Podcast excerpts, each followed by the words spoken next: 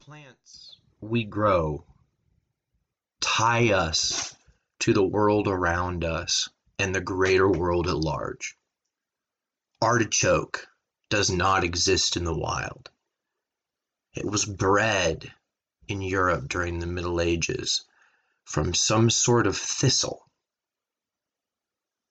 Cannabis, as far as we know, that grows in the wild isn't really wild.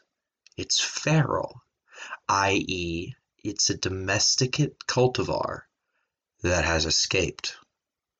There is no wild cannabis anymore. Its destiny is tied intrinsically, just like the artichoke, to mankind's destiny and our willingness to continue to cultivate it.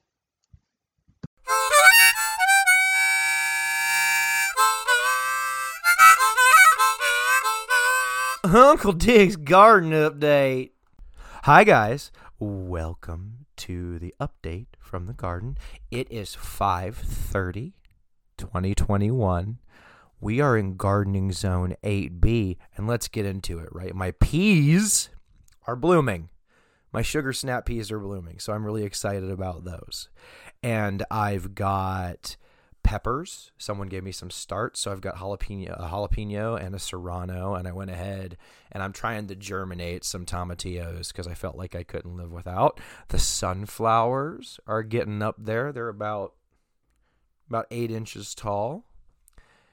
And let's get into the cannabis. Um, but first, let's talk about the weather. So it is hot, and it's getting hotter, and the plants are loving it, but so are the pests and I'm currently battling thrips and aphids. Now, what I've done is I've knocked them back with a combination of spraying the plants off in the mornings, spraying Dr. Zymes, uh, I've done it twice since we last spoke, and powdering the plants with diatomaceous earth.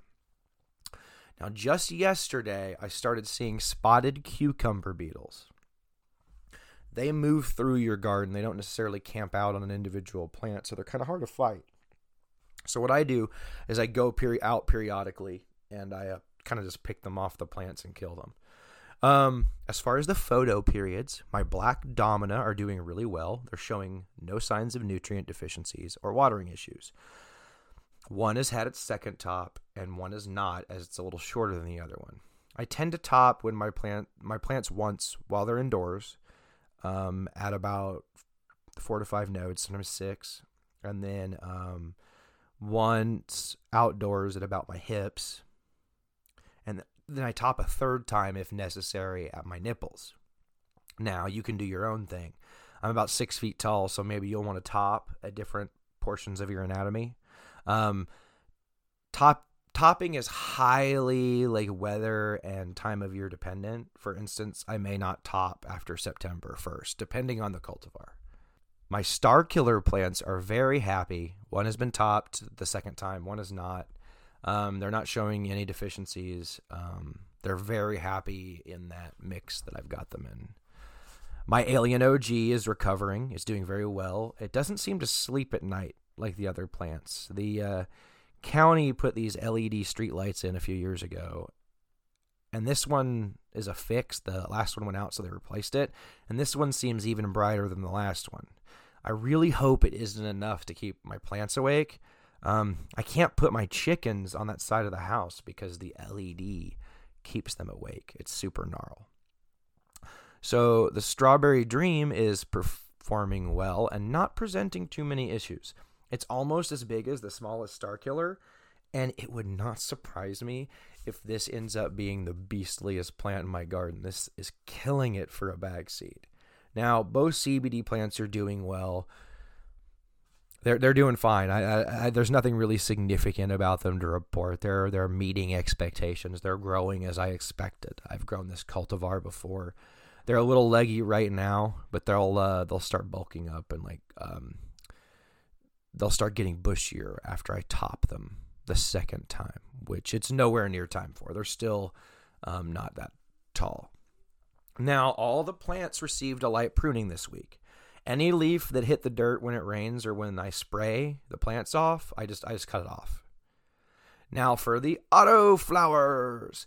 My tangerine dream autos are doing well, but they do have some pretty significant thrip damage.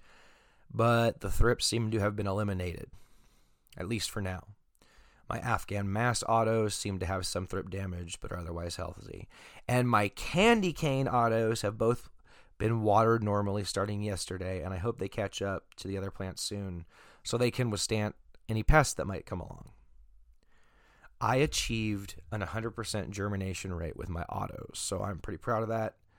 Um, I will be taking this upcoming weekend off, but I should have, at the very least, a garden update for you the weekend after that. Let's overgrow the world. Let's do it.